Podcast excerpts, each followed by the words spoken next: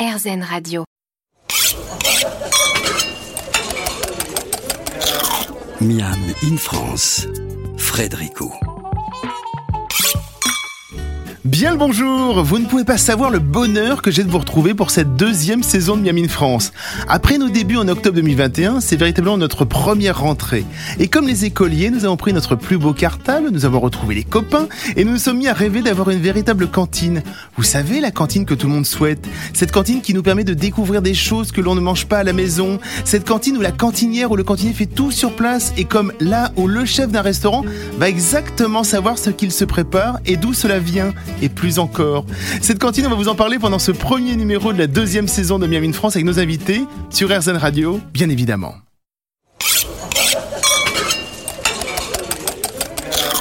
Miam in France, Frédérico. Et aujourd'hui, dans Miami France, nous vous parlons des cantines scolaires. 6 millions d'enfants mangent à la cantine tous les jours. Alors non, hein, pas de catastrophisme, pas de grandes sociétés qui vont draguer les mairies pour des contrats de 5 ans, et où les enfants se demandent encore ce qu'ils ont mangé. Bah, il y avait une sauce marron, euh, il y avait deux petits bouts de viande, je sais pas, je sais pas ce que c'est. Bref, non, non, non, nous sommes une radio 100% positive, donc nous allons parler des initiatives positives dans le secteur de la cantine scolaire avec nos invités. Avec nous, Emmanuel Ribou et Marie Blanco de Ressources, un traiteur qui propose des repas bio avec des produits locaux faits par de vrais cuisiniers. On va rapidement en parler. Bonjour à vous deux. Bonjour. Bonjour.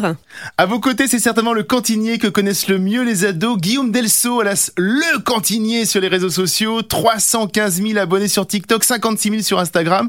La resta de la cantine, c'est lui. Bonjour Guillaume. Bonjour. Alors, normalement, mon bonjour est plus énergétique. C'est ça, hein Mais là, euh, on est sur RZN Radio.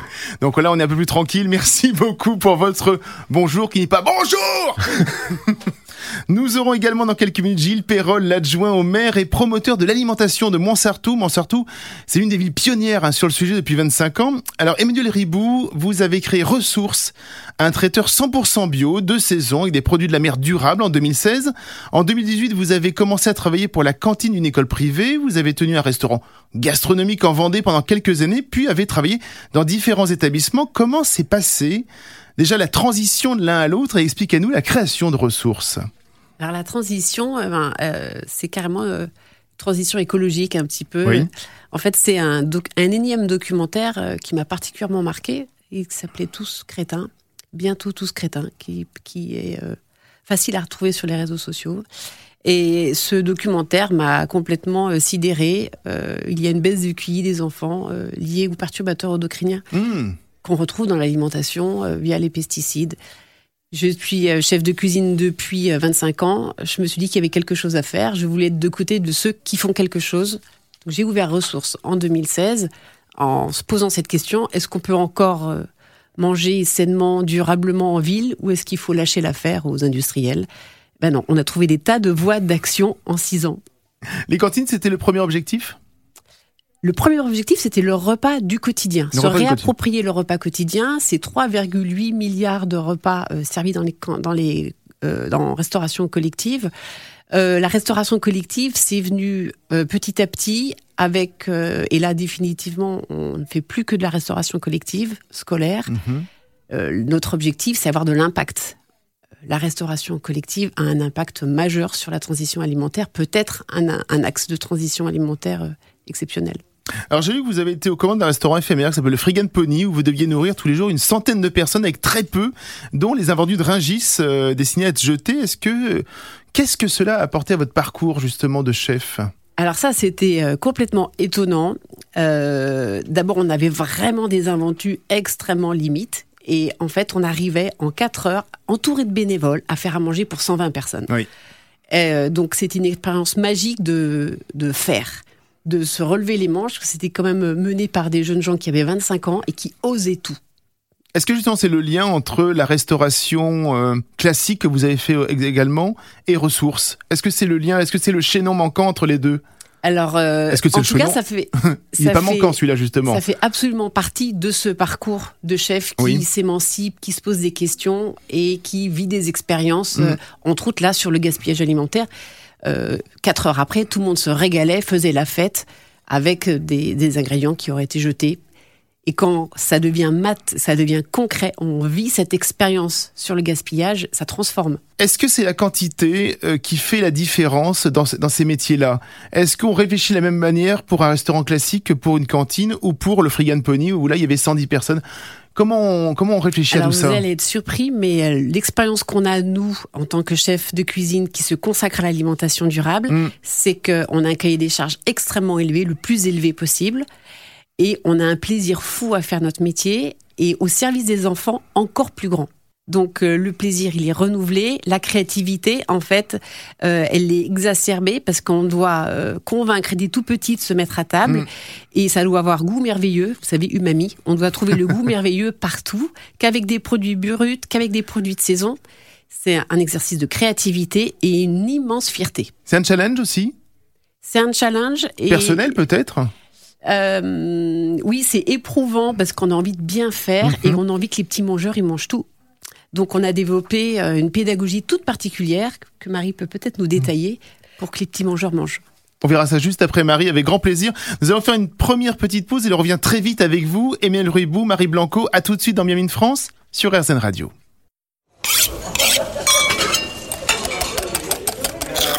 Miam in France, Frédérico. Pour cette première émission de la saison, on parle des cantines scolaires et des initiatives positives autour de celles-ci. Avec nous en studio, Emmanuel Ribou et Marie Blanco de la société Ressources. À leur côté, Guillaume Delso, alias le cantinier. Bonjour On en reparlera plus tard, hein, Guillaume. Emmanuel Ribou et Marie Blanco, comment est-ce que vous avez abordé les écoles avec Ressources? Comment est-ce que vous êtes arrivé voir les premières écoles? Marie, tenez. Alors, en fait, les premières écoles, elles sont venues à nous. Euh, parce que comment elles savaient vous exister Alors déjà, on, elle savait qu'on avait une activité de traiteur 100% euh, bio éco-responsable. D'accord. Et en fait, il faut savoir que les écoles privées à Paris, elles sont euh, livrées à elles-mêmes pour régler cette question du repas scolaire des enfants. C'est vrai qu'on l'a pas encore dit, mais pour le moment, vous ne travaillez qu'avec les écoles privées. Exactement. Et en fait, la, les problématiques sont très particulières pour les écoles privées parce que notamment à Paris, elles n'ont pas la place d'avoir des cuisines dans leurs locaux. Je vous rassure, les publics non plus. Hein. Voilà. Mais à Paris, c'est vraiment problématique. Et elles doivent donc se tourner, elles doivent faire euh, des, des, petites euh, mises en concurrence de différents acteurs. Mais il y a plein d'écoles privées Montessori, par exemple, qui sont super engagées mm. et qui veulent une restauration scolaire qui leur ressemble. Et donc c'est pour ça que les premières sont venues nous voir en disant euh, on sait que vous faites du repas quotidien super éco-responsable. Est-ce que vous pouvez nous proposer une solution pour le repas des enfants?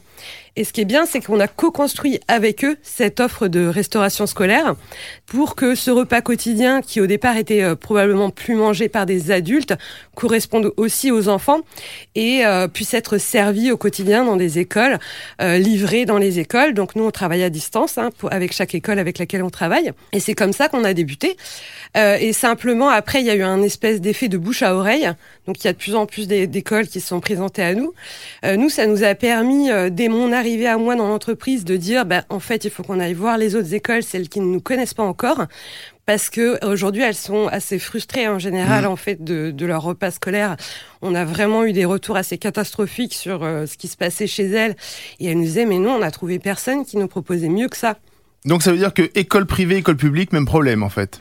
Alors, même problème et pas vraiment, parce que dans les écoles privées, il faut savoir que le repas n'est pas subventionné par les collectivités. Mhm.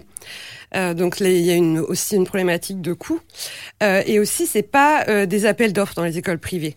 Elles ont par contre plus grande marge de liberté de euh, essayer de demander à des restaurateurs voilà et donc c'est dans cette démarche là qu'elles sont venues vers nous. Alors on peut lire sur votre site transmettre des repères avec notre cuisine pédagogique. Est-ce que vous pouvez nous expliquer ce que c'est déjà la cuisine pédagogique Emmanuel? Alors une cuisine pédagogique, c'est une cuisine qui fait vivre ce repas de tous les jours, qui est un, repas partagé. Nous, on estime que c'est un repas euh, issu de la tradition culinaire française. Ce temps du qu'on passe à table, c'est mhm. rare. Euh, la fameuse commensalité. Voilà. Et donc, euh, pour nous, c'est un patrimoine. Et ce repas partagé unique que les enfants euh, dégustent, eh bien, c'est un repas qui présente tous les légumes que l'on peut trouver tout au long de l'année. C'est un repas qui suit la production potagère et la production des vergers. Et c'est euh, en ça, effectivement, c'est un repas qui permet de comprendre, de goûter, de découvrir.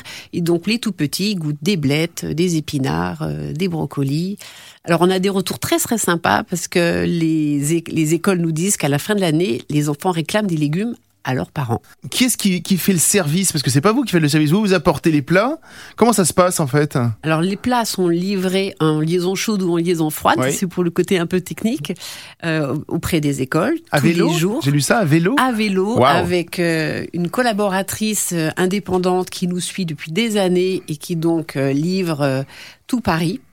Euh, et puis, on a conçu un rapport pédagogique avec les enfants. Si les enfants se servent tout seuls dans les écoles, nous, on les accompagne.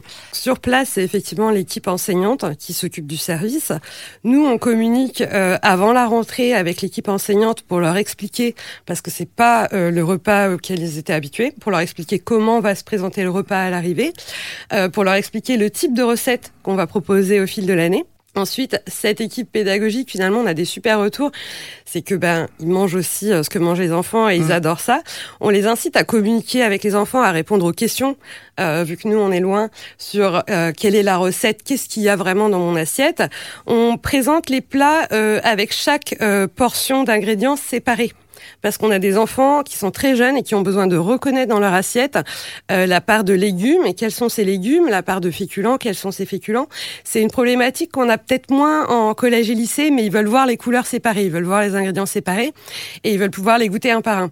Donc tout ça, on le travaille avec les enseignants, on leur explique voilà de faire attention au moment du service, de bien répondre aux questions. Et finalement, euh, ils nous font même aussi euh, des rapports de satisfaction des enfants à la fin de chaque repas pour nous dire ce qui est passé ou pas. Vous êtes et tous chefs, dire- hein, c'est ça, vous êtes tous cuisiniers professionnels. voilà, moi je travaille dans la communication chez Ressources, mais Oui. je suis chef pâtissière au Oui. départ, chef pâtissière boutique, grand hôtel et gastro. On mange bien aujourd'hui à la cantine, on s'assoit avec les copines et les copains et oh magie, c'est super bon. Allez, on se retrouve tout de suite après l'entrée avec Guillaume Delso, alias le cantinier. À tout de suite.